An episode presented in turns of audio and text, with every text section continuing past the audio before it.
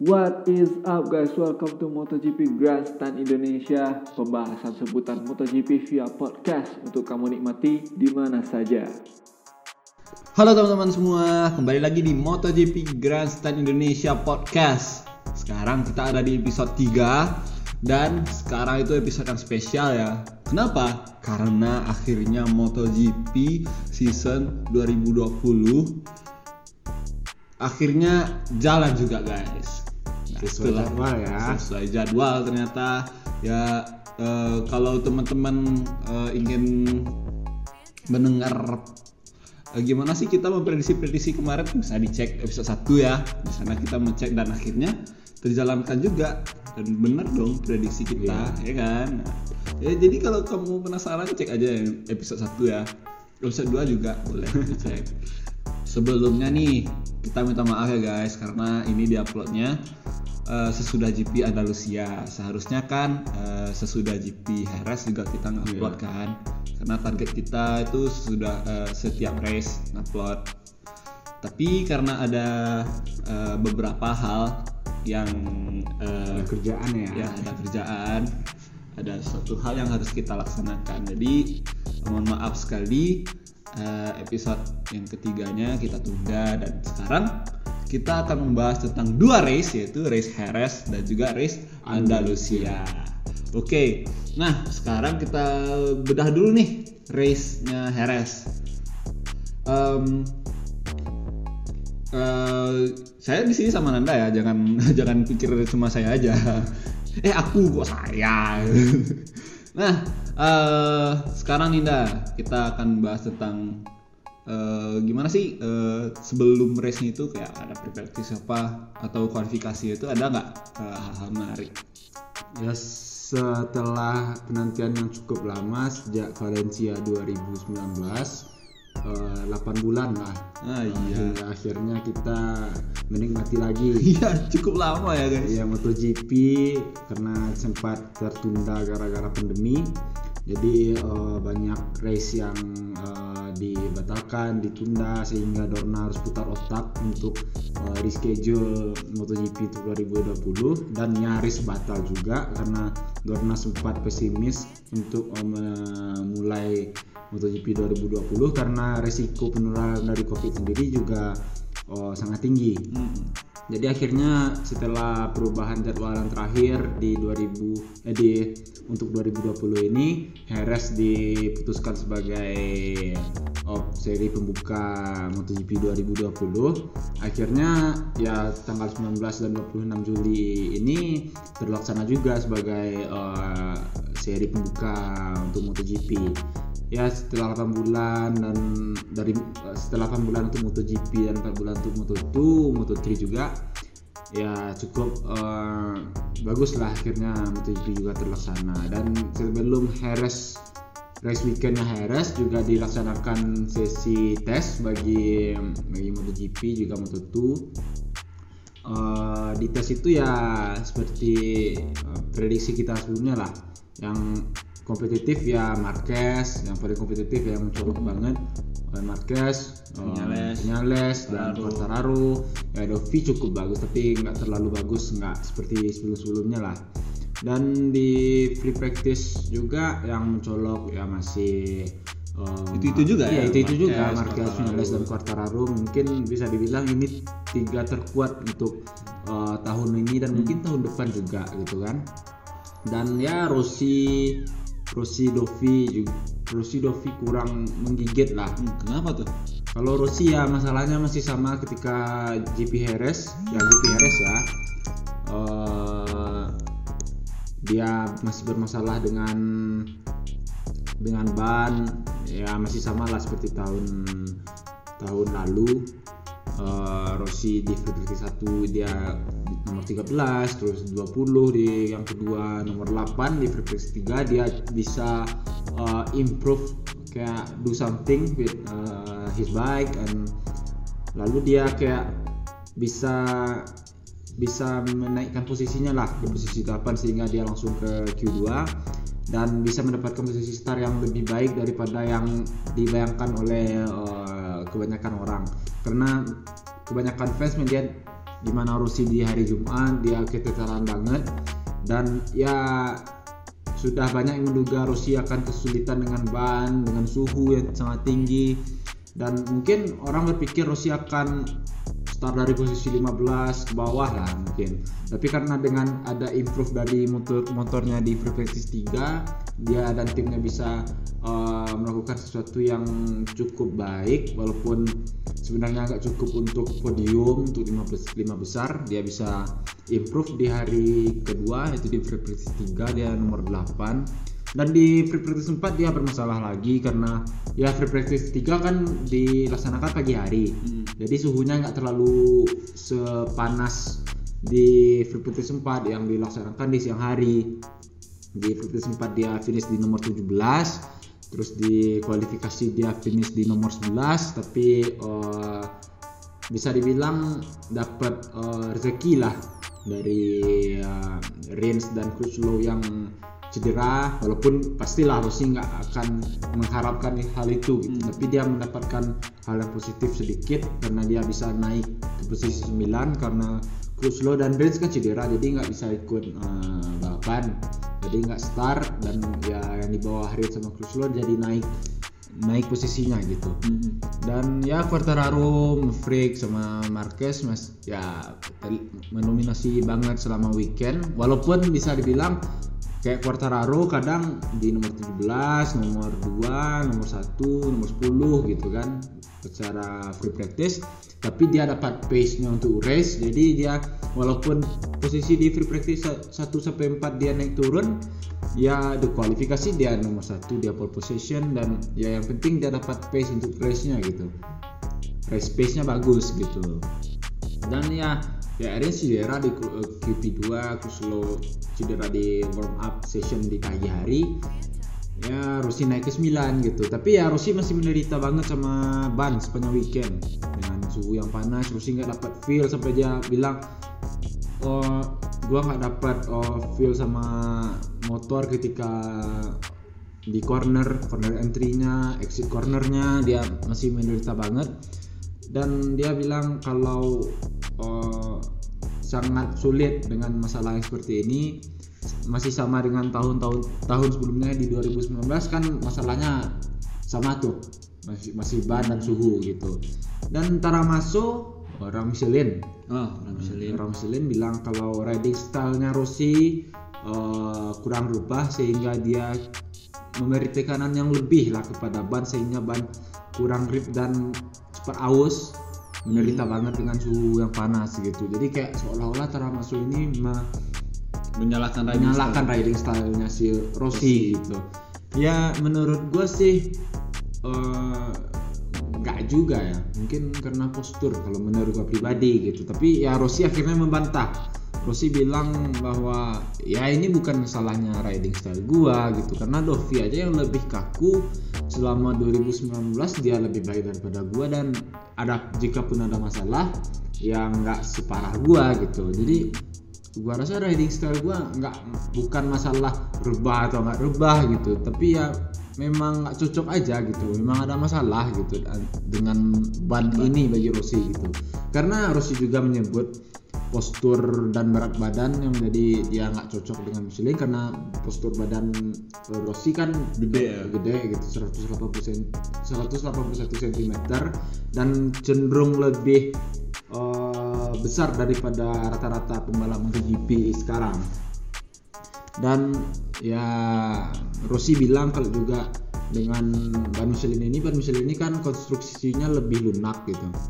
Lebih lunak konstruksi bannya. Jadi Rossi merupakan tipikal rider yang uh, menggunakan ban yang lebih keras gitu. Contohnya seperti kita lihat kembali ke Argentina 2015 lah contoh yang sangat bisa dilihat secara signifikan gitu Rossi memakai ban extra hard sementara umum, umumnya rider memakai ban hard hmm. masa itu masih Bridgestone dan Bridgestone kasih ban extra hard uh, Marquez pakai ban hard, Rossi pakai extra hard dan Rossi bisa ngejar uh, gap eh, empat setengah second empat setengah sampai lima second hingga Rossi akhirnya menang balapan terlepas dari drama di Argentina 2015 dan ini menunjukkan karena ini menunjukkan bahwa Rossi memang uh, membutuhkan ban yang lebih keras gitu lebih keras karena ya jika Rossi dapat feel dan dapat pace-nya dengan ban hard ya Rossi bakal menjadi ancaman yang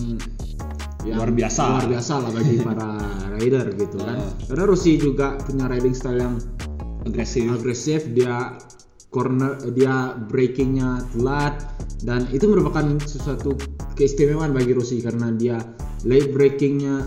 Sampai komentator aja bilang kalau uh, he is the demon on the break gitu. Hmm. jadi memang kayak untuk pembalap terbaik dalam hal braking mungkin ya Rossi gitu. Jika dia nggak punya masalah dalam hal pengereman gitu.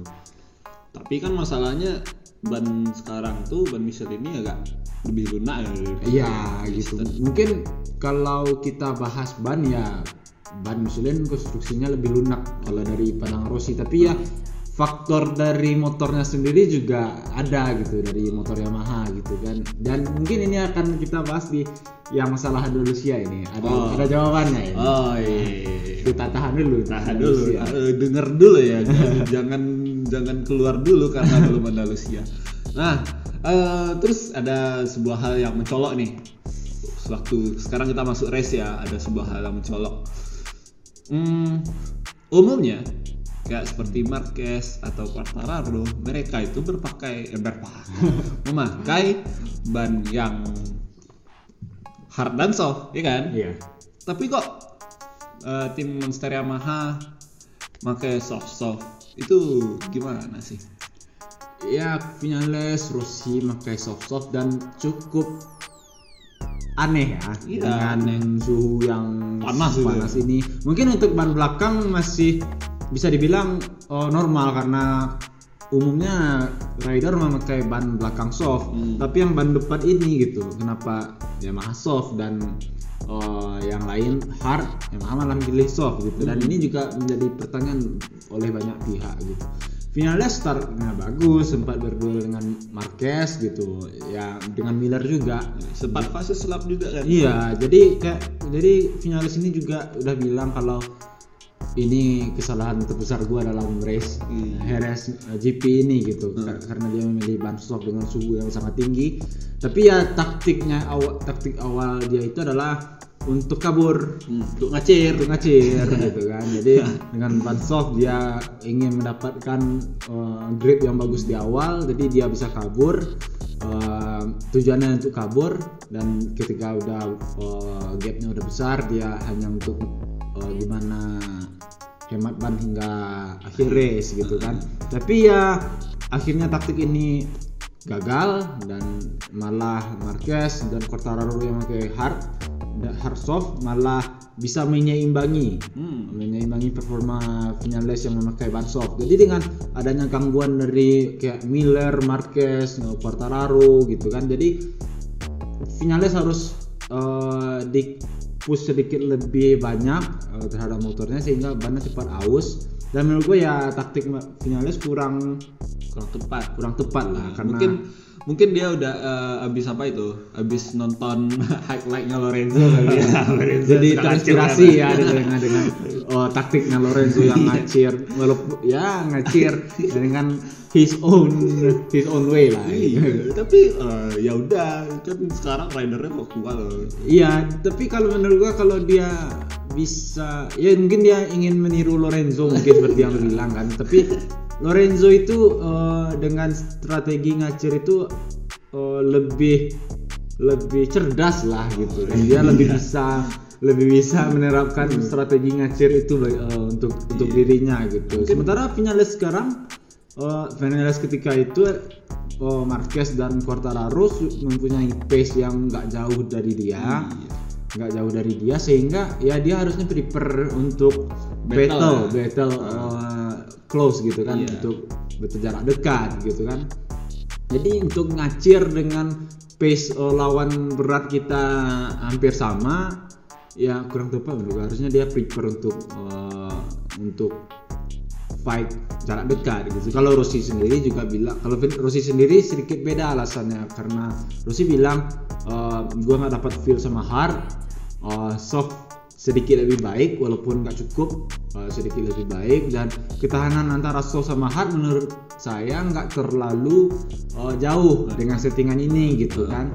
Jadi uh, dia memilih soft karena sedikit dapat feel yang lebih baik tapi uh, ketahanannya nggak jauh nggak terlalu jauh berbeda. Ya masalah Rossi menurut gua sih bukan di ban depan tapi lebih ke ban belakang gitu. Dan akhirnya broke engine juga kan. Iya. Did not finish juga. Heeh. Nah, ngomong-ngomong did not finish, eh, sekarang masuk ke race nih. Dari eh, startnya eh, lumayan menarik lah ya. Kayak eh, nggak banyak perubahan nggak sih? Ya kan? ya Nggak banyak perubahan. Nah, eh, lanjut nih ke beberapa lap selanjutnya.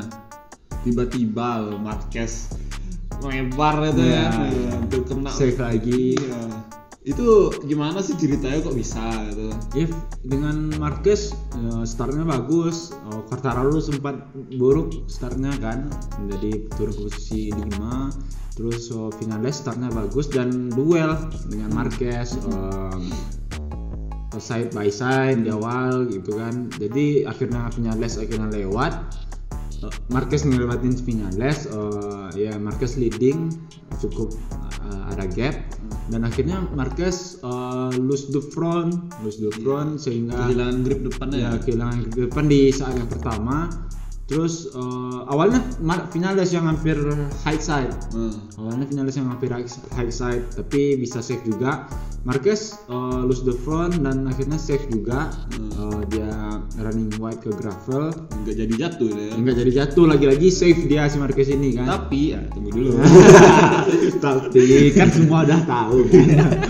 ya dia uh, melebar terus dia turun ke posisi 17 uh, dia mengejar lagi ya uh, orang cukup ternganga lah ya, ternganga Wah, orang, itu ya. sebenarnya Ya, menakjubkan ya, sebenarnya. dari posisi belakang dia bisa kembali lagi ke podium spot iya. tapi ya, Ya. Oh. Ah.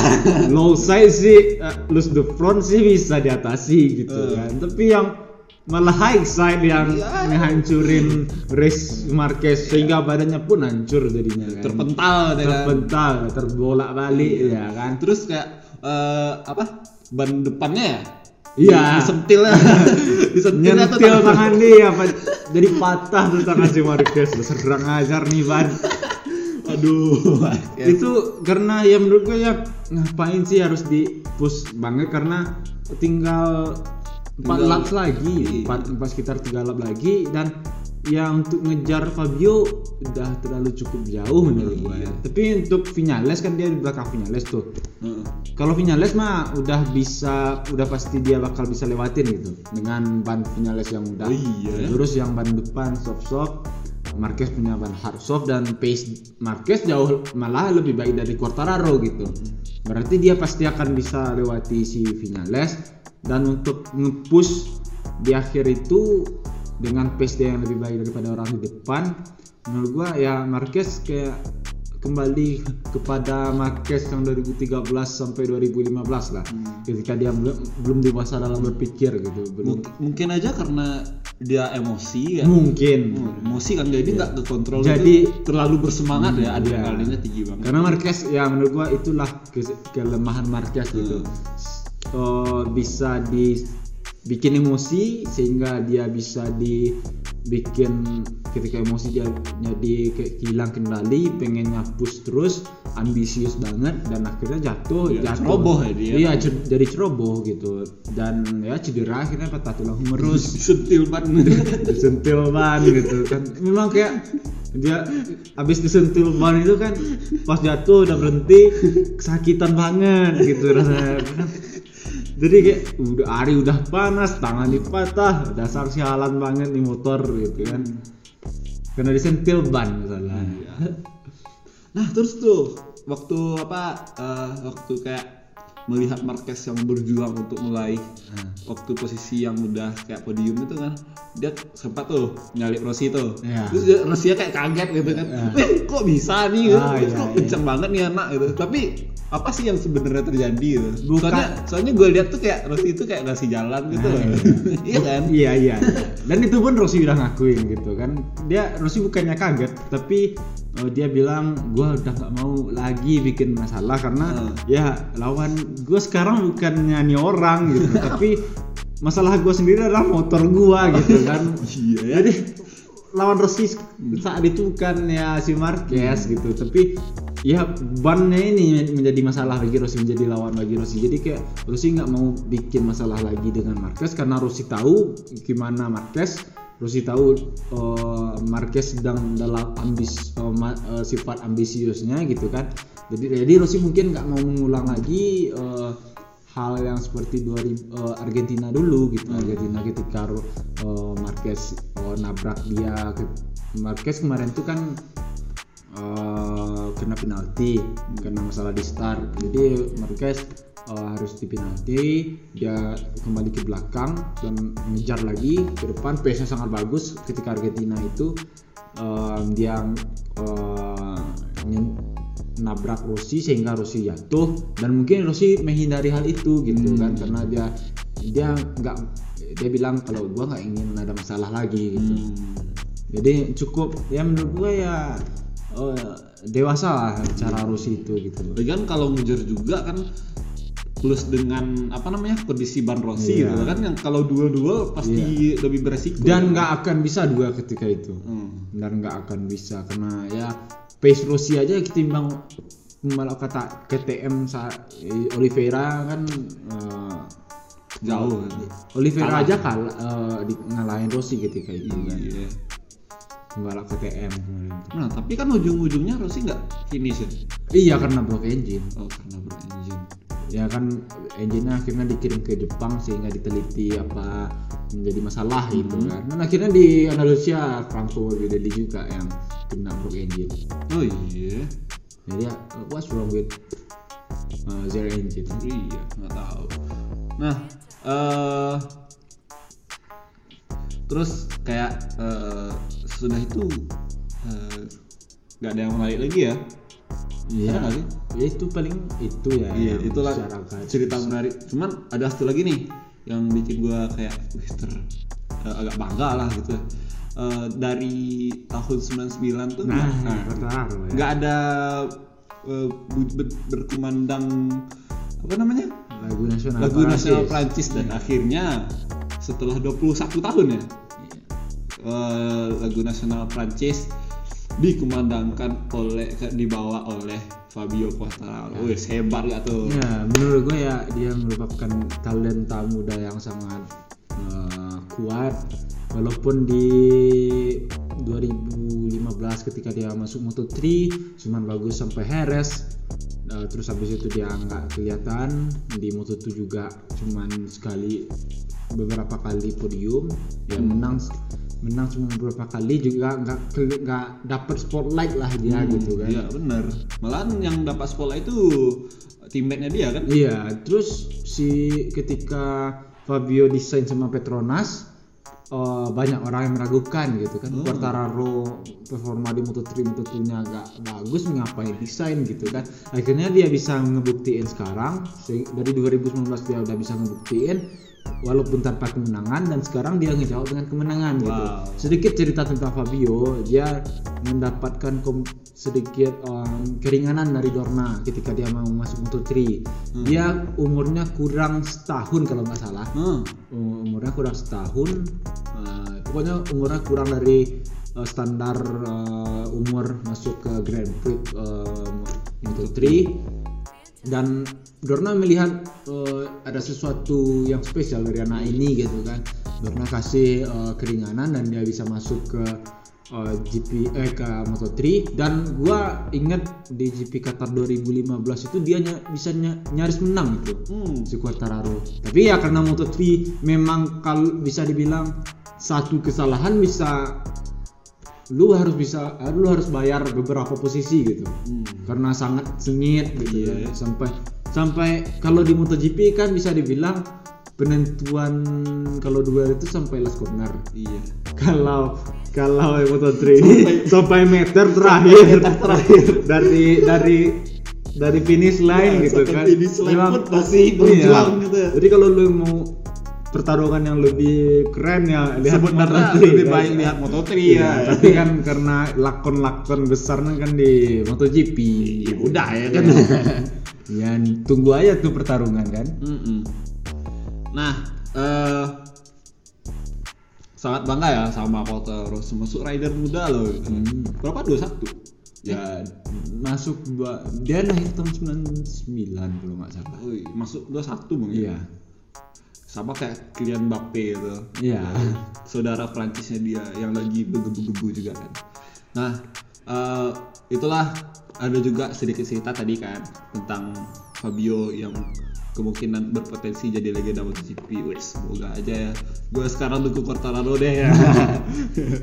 nah, eh itu tuh cerita menarik tentang GP Heres. Nah, sekarang nih yang eh, sekarang kita akan membahas tentang cerita menarik GP Andalusia bagi bagi teman-teman yang yang ragu eh, itu GP Heres eh itu GP Andalusia kok di Heres gitu. Ah. jadi sebenarnya GP Andalusia tuh ya GP Heres juga cuman ganti nama gitu ya ya ganti nama karena ya nggak mungkin kan ya GP Heres ada- satu, GP Heres iya dua. nggak mungkin kan jadi kalau jadi untuk kepentingan sponsor juga Oh, katanya gitu kan sponsor. dan ya untuk eh, melis nama juaranya lah gitu Hmm. kan mungkin Heres satu Heres dua kan lucu mending Andalusia sebagai daerah kawasan yang ada he, yang sirkuit Heres kan ada di Andalusia gitu. Iya. Jadi ngangkat nama Andalusia gitu. Kalau untuk yang race yang eh, satu sirkuit dua kali balap ya memang ad- ada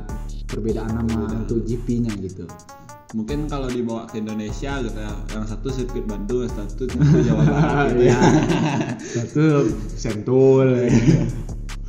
ah eh, cerita menarik tentang GP Andalusia Eh, mungkin dari sebelum Prares ya ya. dari apa kita melihat kayak perjuangan Marquez tuh masih ada walaupun masih sakit-sakit gitu kan tapi dia masih berjuang sampai free practice sempat ya kan Iya. sampai free practice sempat terus dia nggak nggak kuat lagi bang gitu.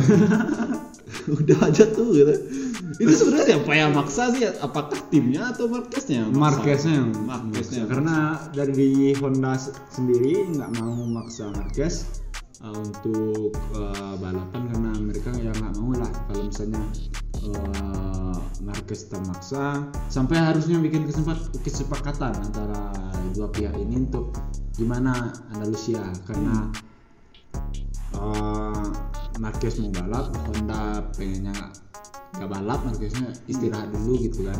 Jadi akhirnya uh, ada kesepakatan itu uh, Marquez akan libur di Jumat nggak ikut Liberty satu dan dua.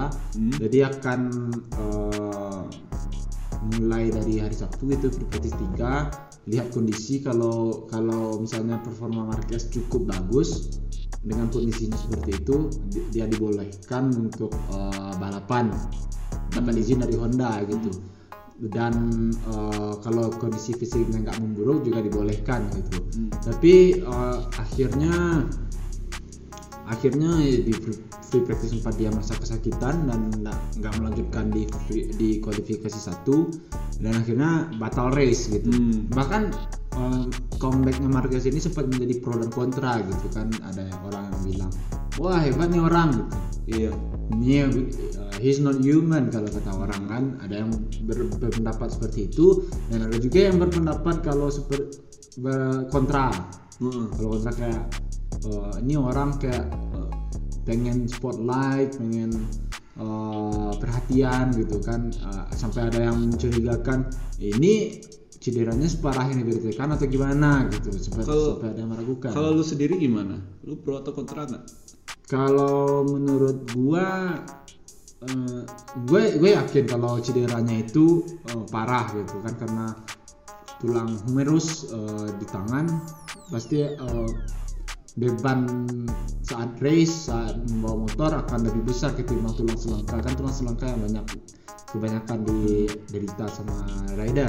Tapi ya untuk untuk gue mungkin sedikit kontra ya. Hmm. karena untuk me- memaksakan diri untuk balapan dengan kondisi seperti itu cuman beberapa hari Minggu dia cedera dia hari Sabtu dia udah bawa motor lagi gitu kan jadi kayak sedikit memaksa dan mungkin Marquez ada eh, ada yang dikejar Marquez gitu sesuatu yang eh, dikejar Mungkin Marquez koleksi poin, nambah-nambah sedikit-sedikit. kalau kita mikir secara polos Hmm. mungkin dia pengen amankan poin gitu Hmm. tapi kalau kita berpikir lebih jauh lagi Marquez orangnya adalah orang yang ambisius Hmm. jadi menurut gue ya dia mungkin pengen uh, ada orang yang berpendapat seperti ini. Gila nih orang udah cedera masih bisa tampil bagus gitu. Baru seminggu uh, lalu cedera dan uh, kini uh, balik lagi. Ya, mungkin dia bisa ngejar lima besar aja tuh udah keren gitu uh, di mata para pecinta MotoGP kan? Karena mungkin ya menurut gue ya dia mencari spotlight dia mencari perhatian lebih seperti kata Carlo Pernat gitu kan. Hmm. dan ya eh, dulu ya ya sih ada si Lorenzo. Lorenzo dia cedera bahu di hari Jumat terus dia balik lagi di hari Sabtu dia terbang ke Barcelona untuk operasi. Eh, nggak kualifikasi dia dan hari Minggu dia balik lagi ke Belanda balap dan hasilnya cukup bagus tapi ya kondisinya berbeda kalau Marquez kan patah tulang humerus di lengan ini kalau si Lorenzo di bahu Hmm. jadi kalau bahu antara bahu sama tulang humerus ini lebih banyak tekanan ke humerus ini gitu. Karena Rovi saja yang eh, di bahu dengan dalam waktu dua minggu udah bisa cukup fit untuk balapan lagi.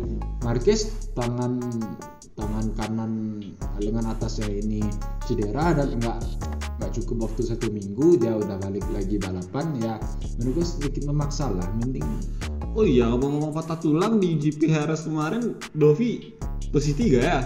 ya jadi beres ya Iya, keren juga ya Dovi ya. tapi dia bilang eh, ya gue sebenarnya eh, struggle banget gitu Oh. tapi untung untung masih ada kayak napas tambahan dari motor ini napas tambahan jadi gue bisa fight lagi untuk dapat nomor tiga Oh, gitu Mungkin apa itu si Dovi sudah bisa memantaskan diri kepada motornya kan? iya Mungkin kalau Marquez berarti belum bisa memantaskan tapi diri. ya di akhirnya dia Andalusia GP ya dia Oh, masih iya. masalah juga Oh. Dovi.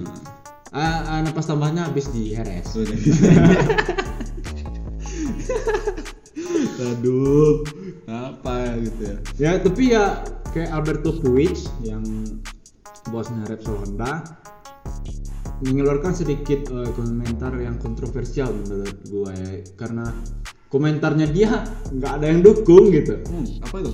dia bilang kalau ya siapa pun yang juara dunia tahun ini kalau Marquez nggak ada di di eh, Di dalam di dalam race gitu ya? itu ya nggak bisa bangga banget lah gitu kan Marquez yang paling kuat sekarang aja nggak nggak hadir dalam balapan gimana gimana mau bangga dengan pencapaian itu ya akhirnya banyak yang mengecam eh, komentar itu bahkan Marquez sendiri harus seperti mengasih klarifikasi Marquez bilang kalau ya kalau gua nggak sependapat dengan Puig ya siapa pun yang juara tahun ini dia pantas gitu ya Assal- Assalamualaikum.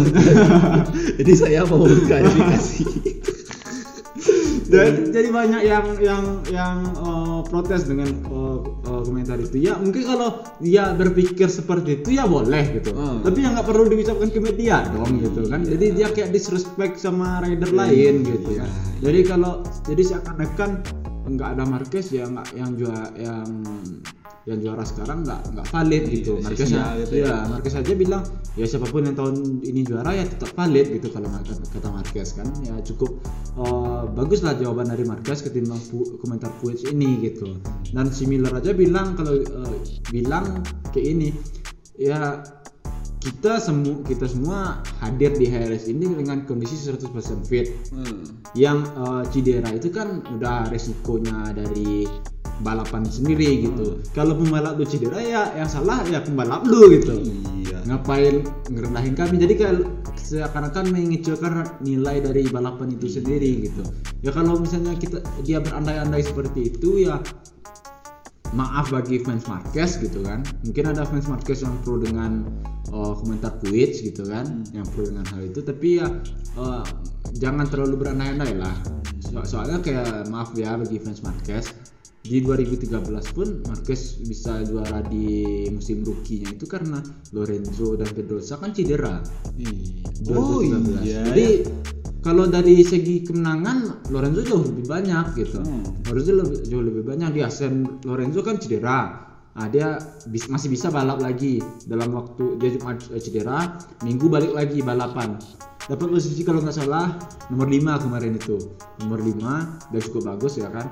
Di Sassenring dia jatuh lagi highside yang ceder- cedera itu kena lagi Hmm. jadi harus absen di Sassenring dan Pedrosa pun cedera juga di Sassenring itu. Jadi kan kontender terbes terkuat di 2013 itu kan si Lorenzo sama Pedrosa sama Marquez sama Rossi awalnya. Tapi Rossi masih mm, nggak konsisten. Ya keluar dari kontender yang tiga ini. Si Pedrosa Lorenzo cedera Marquez ya lengkap sendiri lah kan gitu. Jadi kalau mengecilkan nilai Rider lain. nilai rider lain ya untuk saat ini yang menurut gue salah lah karena 2013 kan Marquez juga dapat keuntungan tersendiri dari Lorenzo sama Pedrosa yang cedera gitu Toh yang sekarang juga apa kan kayak si Quartararo ya yang udah tahun berapa di MotoGP? tahun kedua Oh, tahun kedua juga kan mirip-mirip juga tuh Om. Jangan sombong-sombong dong, kita kabur Om. dia mungkin sakit hati kan ridernya ridernya cedera Ya, sama emosi aja dua. sedangkan ridernya ya santuy aja gitu kan Iya. Yang salah tuh sentilan bannya Om. mending tuh ban tuh di Iya. diseramahin tuh jangan Iya. sentuh ridernya sama gravel batu-batu itu kan kenapa kok bisa didorong kena sentil Marcus Iya karena ya banyak kebanyakan kan rider semuanya sehat. Terus yang jatuh kan Marquez nggak kecuali kalau Marquez dia ditabrak terus Marquez jatuh eh, jatuh cedera karena tabrakan si rider lain ya bisalah rider lain itu disalahkan. Tapi ya ini kan Marquez jatuh sendiri. Gitu. hasil sendiri Iya cedera pun karena sentilan ban sendiri gitu kan. aduh Ngapain yang disalahin rider lain bos? iya udah om sehat om jangan emosi om Eh, nah itu ya cerita Marquez semoga ya kita juga mendoakan semoga Marquez Iya. cepat sembuh ya Biar rame lagi. Iya, biar Marquez, lagi. Biar rame lagi. terus maafin juga Ban Marquez ya guys Iya. nggak sengaja itu ya. Eh, sebenarnya apa lagi ya Eh, kalau Rin sama Quartaro eh Rin sama uh, Crutchlow yang masih cedera sedikit cedera tapi bisa juga ya bertahan. Iya. Secara masih bisa bertahan. Karena ya ba- eh, tulang yang cedera sama si Rins sama Lo yang cedera ya nggak sama sama Marquez. Hmm. Rins kan ya, lah ya kan mereka nggak disentil bannya mungkin kalau kena sentil bang tangannya patah juga gitu ya Nah, eh, itu ya cerita menarik tentang eh, yang rider yang cedera. Nah, Ya. sekarang masuk ke eh, pra race. Kalau menurut gue yang jadi highlight waktu kayak free practice dan kualifikasi itu Nakagami. Ini gimana? gimana yang kayak lebih mencolok gitu loh dari Honda dari Honda dari posisinya gitu loh. oh ya dia dia finish nomor 4 Dia Nakawami yang kayak eh, kalau di dalam dalam kelas dia tuh kayak eh, orang-orang yang diam-diam aja Hmm. gitu kan. Eh kemarin nih dia posisinya empat. Eh iya kan? Iya, tapi empat. ya dia setelah Marquez uh, cedera kan dia bilang kalau gua uh, pelajari data Marquez terus uh, sedikit beradaptasi dengan gaya Marquez dan dengan Honda dengan karakter Honda yang sekarang ini ya memang gayanya dia yang cocok gitu. Karena ya kan ki- kita lihat ke belakang ya uh, tandem Marquez di tim ya kan mas, kurang gigit lah kurang cocok dengan motornya mungkin. Dan ya Crutchlow yang yang yang paling baik di antara rider Honda selain Marquez gitu. Hmm. ya akhirnya ketika itu si Nakagami pelajari data Marquez gimana dia balap gimana dia mengendarai motornya dan riding stylenya dia pelajari gitu sehingga dia bisa mendapatkan hasil yang lebih positif gitu hasil yang lebih baik. Tapi ya Crutchlow sebagai orang yang belak belakan kan di MotoGP sedikit eh, nyentil. Si Nakagami karena dia bilang kalau lu merasa udah bisa niru Marquez, niru gaya Marquez sama data Marquez, harusnya lu menang besok dong kata dia. iya. Ya. Bener juga sentil gitu kan, tapi ya untung gak patah tangan tapi ya kan Nakagami ya beda sama Marquez gitu kan. Skill setnya mungkin ber- berbeda. Mungkin bisa meniru datanya Marquez cuman dari orangnya sendiri lagi ya ya. orang sendiri ya balik balik ke orangnya lagi gitu. Nah eh, apa ya gak masuk ke race gini nggak Iya. kira. Eh sebelum masuk ke hal menarik nih gue kepikiran kalau dilihat-lihat ya tim yang paling bad luck itu selain yang selain Honda eh Honda kan ada Nakagami itu yang bawa KTM gitu loh banyak banyak aksiden itu imbasnya ke KTM gitu pelakunya KTM Ah. Eh, di turn pertama aja udah udah jatuh tuh Heeh. si Oliveira Hmm. Dan- Dan, dan ke bawah arusnya juga KTM Iya, kan KTM ya. Aduh, Lekona juga jatuh. Hmm. Aduh, kasihan banget lah tuh siapa. KTM. terus nasib Ducati juga kurang baik ya kemarin ya Nasib Ducati ya kurang baik ya. Satelitnya kan Peko eh, bagus di race Andalusia dia pace-nya kurang lebih sama dengan Quartararo. Heeh. eh pace-nya kurang lebih sama Quartararo, Dovi Petrucci struggle, Miller jatuh dan Pecco pun harus harus eh, DNF karena broke engine juga gitu kan sampai keluar asap kayak motor dua tak gitu kan. Keluar asap eh, motornya sampai Rossi banyak rider yang cemas gitu di belakangnya kan. Di belakang Pecco adalah Rossi Vinales gitu. Sampai di press conference aja si Rossi bilang sama Vinales Vinales bilang eh gue ngelihat Rossi angkat tangan karena Rossi ingin kasih tanda kalau itu motornya berasap gitu. Harus kasih eh, bendera gitu kan. Rossi kasih sign um, Vinales bilang mungkin gue sempat mikir mungkin ini kesempatan gue untuk overtake si Pale. Tapi akhirnya nggak bisa kata dia kan. Terus eh, akhirnya eh, Peko keluar jalur harus berhentiin motornya. Karena seperti kita nonton kemarin itu kan kita yang eh, kita cemaskan kan oli gitu. Dan ternyata memang benar sama yang kita cemaskan dengan rider cemaskan gitu. Rossi Vinales eh, mencemaskan adalah adanya oli yang bocor gitu. bocor gitu. Oh, gue ingat yang Lorenzo tahun 2010 di Sachsenring pas kualifikasi ketika motornya keluar Oli. asap. Asap. Terus mot- eh, olinya keluar akhirnya tuh bakar motornya.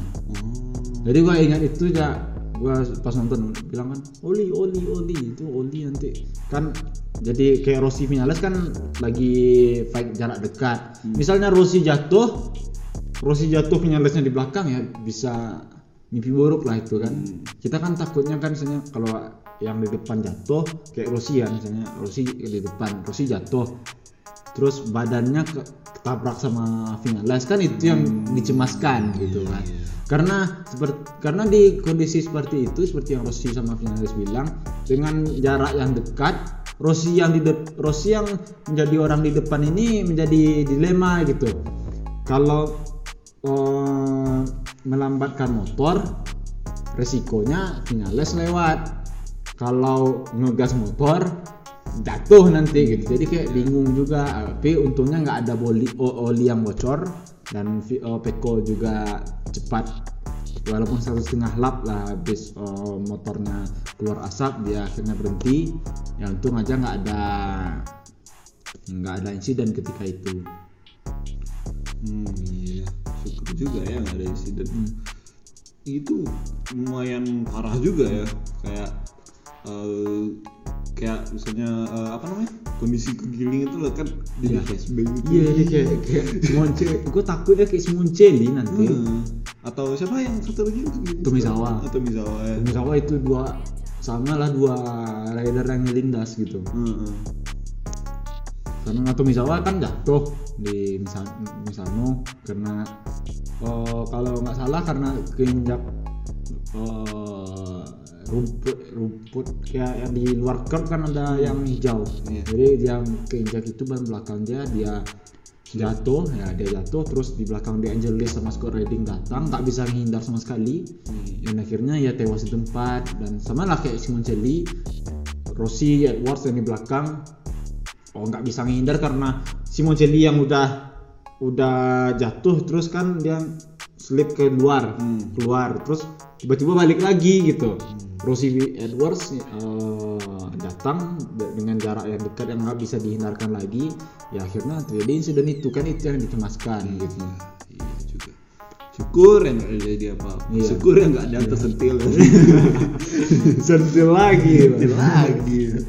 Eh, habis itu eh, masuk ke penghujung race kita sama-sama ngeliat ya kayak Beto Rossi dan dan Itu gila. tuh gila banget. Itu kelihatan banget apa skill ya Rossi itu ya. memang jam terbang Rossi udah nggak bisa di Tadi gila. dipungkiri lagi lah gitu.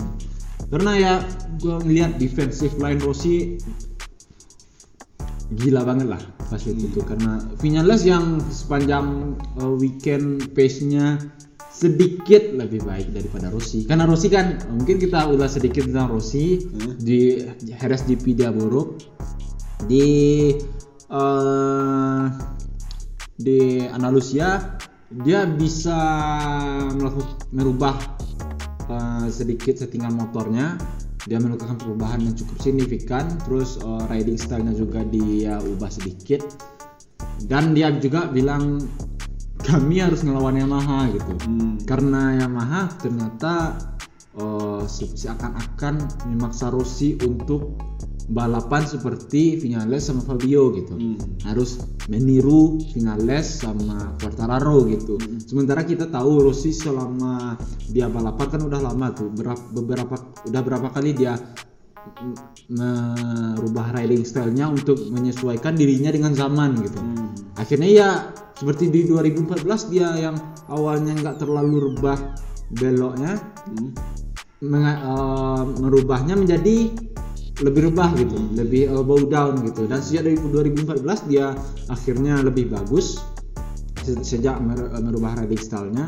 Dan sekarang eh, buruk lagi dan nggak mungkin dong dia merubah lagi gitu kan merubah. Lagi dan dia bilang kalau harus gua harus balapan dengan motor ini dan harus eh, meniru gaya Vinales sama Quartararo gua nggak ada motivasi lagi untuk balapan gitu. Karena gua nggak nggak cukup cepat dan gua nggak nyaman gitu. Dan akhirnya dia bilang kayak ini ya gua harus menekan kami harus menekan Yamaha nggak nggak mudah. Da- dan akhirnya Rossi meru- Rossi dan timnya merubah settingan settingan motor gitu. Jadi eh, ada perubahan yang cukup yang sangat signifikan lah yang dilakukan Rossi sama timnya gitu. Kalau nggak kalau dari kabar-kabar yang gua dengar dia memakai settingan tahun lalu gitu. Dia memakai settingan tahun lalu. Jadi Rossi eh, bilang kalau ada sedikit masalah politik lah di dalam eh, Yamaha. Ah, jadi oh, Rossi bilang kalau Yamaha gue pengen Yamaha lebih percaya sama gue gitu kan Oh, karena gue sekarang masih di factory team gitu kan. Jadi Yamaha harus dengar gue juga dong gitu. Gue gua masih membalap dan ya menurut gue itu haknya dia gitu. Menurut gue haknya Rossi untuk mendapat kepercayaan lebih dari Yamaha gitu. Karena nggak bisa nggak bisa sementara gini Vinales sama Rossi kan riding stylenya berbeda cukup berbeda. Jadi ya harus didengarkan keduanya dong. Karena Yamaha eh, seperti yang kita tahu bukan pabrikan yang nomor satu dan nomor dua kan pembalap Hmm. sejak 2014 lah 2013 ketika Rossi balik lagi eh, Yamaha masih ada nomor satu nomor duanya. Ketika Lorenzo menjadi nomor satu dan Rossi menjadi nomor dua. Di 2014 eh, mereka menyamaratakan Rossi dan Lorenzo dan akhirnya berubah cukup baik, baik lah kan. Di 2015 mereka juara dunia dapat triple crown. Ya itulah kata Rossi emang harus percaya sama gue juga dong. Mungkin gue nggak yang tercepat sekarang eh, pada momen sekarang ini. Ya tapi gue bisa balap dengan baik juga gitu walaupun gue nggak terbaik walaupun gue bukan yang tercepat gitu kata Rossi dan tahun sekarang gue masih di Victory dan tahun depan gue di Petronas gitu. Gue di Petronas ya emang harus percaya juga dong. Karena dengan hasil yang buruk seperti tahun kemarin dan minggu lalu kalau gitu terus ya gue cemas juga untuk lanjut gitu eh, karena gue nggak nyaman katanya, katanya dia. Jadi ketika dia bisa melakukan sesuatu yang ba- baik dengan dengan strategi dia untuk meningkatkan Yamaha di hari pertama di free practice di free practice satu dia langsung nomor dua dan selama weekend dia konsisten konsisten dan akhirnya di race dia finish ketiga gitu. Sampai finalis saja kan keteteran gitu. Kesusahan lawan Rossi. Defensive line Rossi sangat Bagus sangat banget ya. bagus banget gitu kan. Seperti yang kita lihat di televisi kemarin itu defensive line-nya Rossi bukan line-nya line yang normal dan Rossi karena ya dalam pertarungan jarak dekat ya memang harus ada perubahan lain gitu ya Iya perubahan lain yang dilakukan untuk beberapa kali untuk menutup orang di belakang gitu Hmm. ataupun untuk me- menyalip orang di depan gitu. Jadi gua aja kayak lihat Rossi ngerem dengan cara seperti itu rasa-rasa ini ngelebar nih. Ini Iya. ngelebar nih. Jadi ternyata nggak nggak ngelebar tetap ada di racing line Iya di, wajar lah iya dia masuk apex cornernya masih masih secara normal dan "Ih, ini gila nih orang. Kalau pengereman Rossi keren. Hmm. So, kecuali kan sekarang ini masalah Rossi kan bukan di pengereman. Iya, Beda bukan. sama di 2013 di 2013 dia masalah dengan pengereman jadi dia nggak bisa lakukan hal yang sama. Sekarang masalahnya di ban gitu, bukan di pengereman. Jadi pengereman itu ya ya sangat gila lah kalau si Rossi jadi sampai finalis aja bilang "Ti- tiap gua dekat sama Rossi gua keteteran gua kesulitan untuk masuk dan ketika Mark, si finalis harus eh, ketika finalis harus ngerem lebih telat nah finalisnya malah melebar kan oh, iya. Nah, sementara Rossi aja yang udah rem setelat itu ya? udah setelah itu ya masih ada di lainnya dia gitu. Hmm. Ya memang kalau Rossi kan bilang oh, pengalaman gua ini bukan jadi sebuah keuntungan gitu.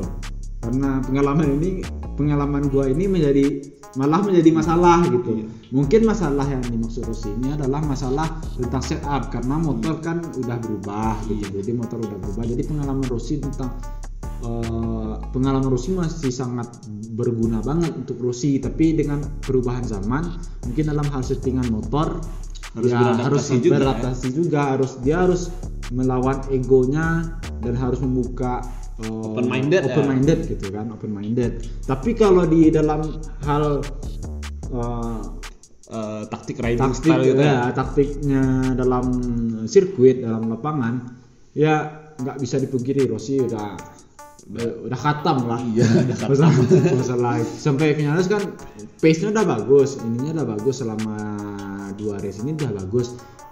Lawan taktiknya Rossi kesusahan gitu. Iya. dan Rossi dan finalis uh, overtake Rossi kan itu juga karena ada kesalahan dari Rossi. Iya. kesalahan ban juga ya? Ya menurut gue ya karena udah ban udah aus juga menurut gue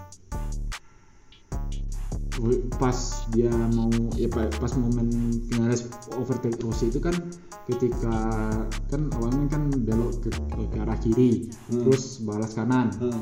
itu kelihatan banget ya dari eh, apa namanya dari kameranya motor Iya. finalis ya Iya. kan ban bagian belakang Rossi kan oh nge, apa oh ya Iya, apa ya? goyang-goyang gitu Iya, ya. goyang-goyang. Goyang-goyang. Jadi Rossi nggak bisa langsung masuk, harus harus oh, melebar dikit dan ya diakselerasi.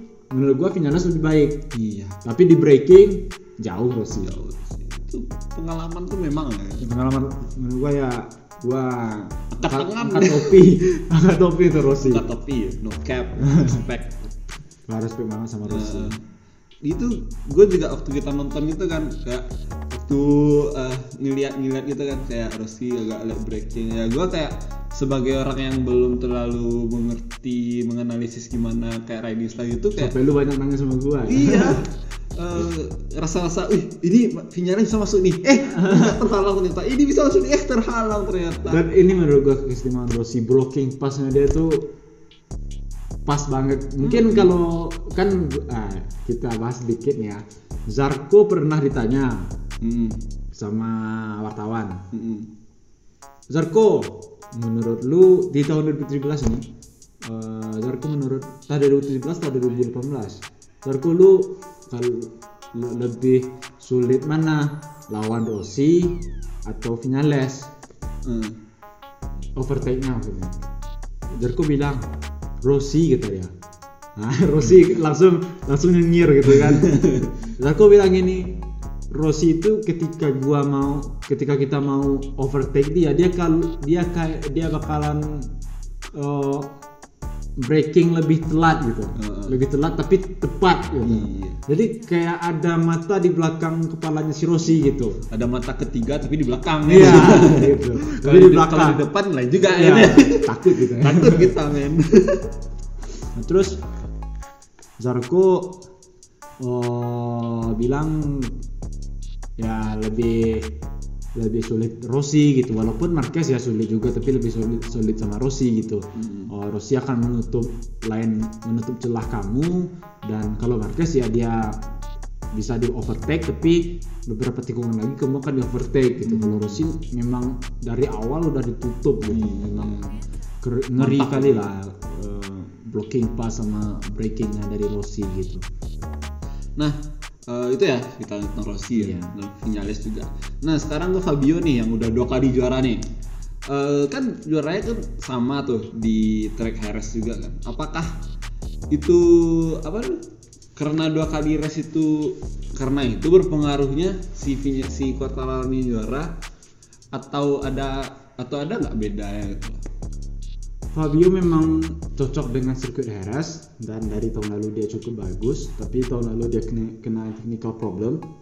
Heeh. dan oh, akhirnya di Heras GP dia juara dapat settingan yang bagus uh, terus uh, dia menang.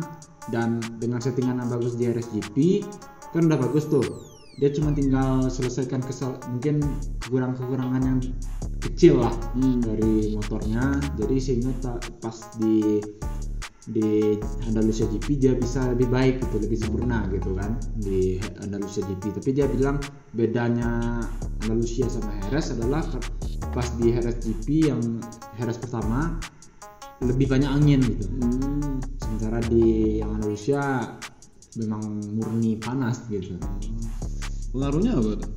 ya karena kalau di kalau misalnya angin masih masih banyak, kan untuk eh, ban kan ada ada ada coolingnya cool- gitu ada ya. cooling downnya gitu. Kalau memang murni panas kan mudah overheat. Panas, ya, mudah Ya itu eh, kita sehingga lihat- kan Peko sama Morbidelli mungkin aja kena suhu gitu. Hmm. dan juga pas waktu akhir-akhir race Quartaro kayak main aman aja Iya, gitu ya. main aman. Dan Morbidelli mungkin kebanyakan slipstream mungkin. Hmm. kebanyakan slipstream. Jadi kalau slipstream kan oh iya yang didapat juga DNF juga iya ya? kan karena block engine juga. Hmm. karena terus karena slipstream kebanyakan slipstream mungkin. Jadi angin yang didapat sama motornya Morbidelli itu kan angin kotor. Mm-mm. jadi untuk members- me- untuk mesin kurang bagus. Mm. jadi akhirnya block engine seperti sama seperti Rossi di Mugello 2016 gitu. Karena banyak slip- slipstream sama Lorenzo. Akhirnya block engine Hmm.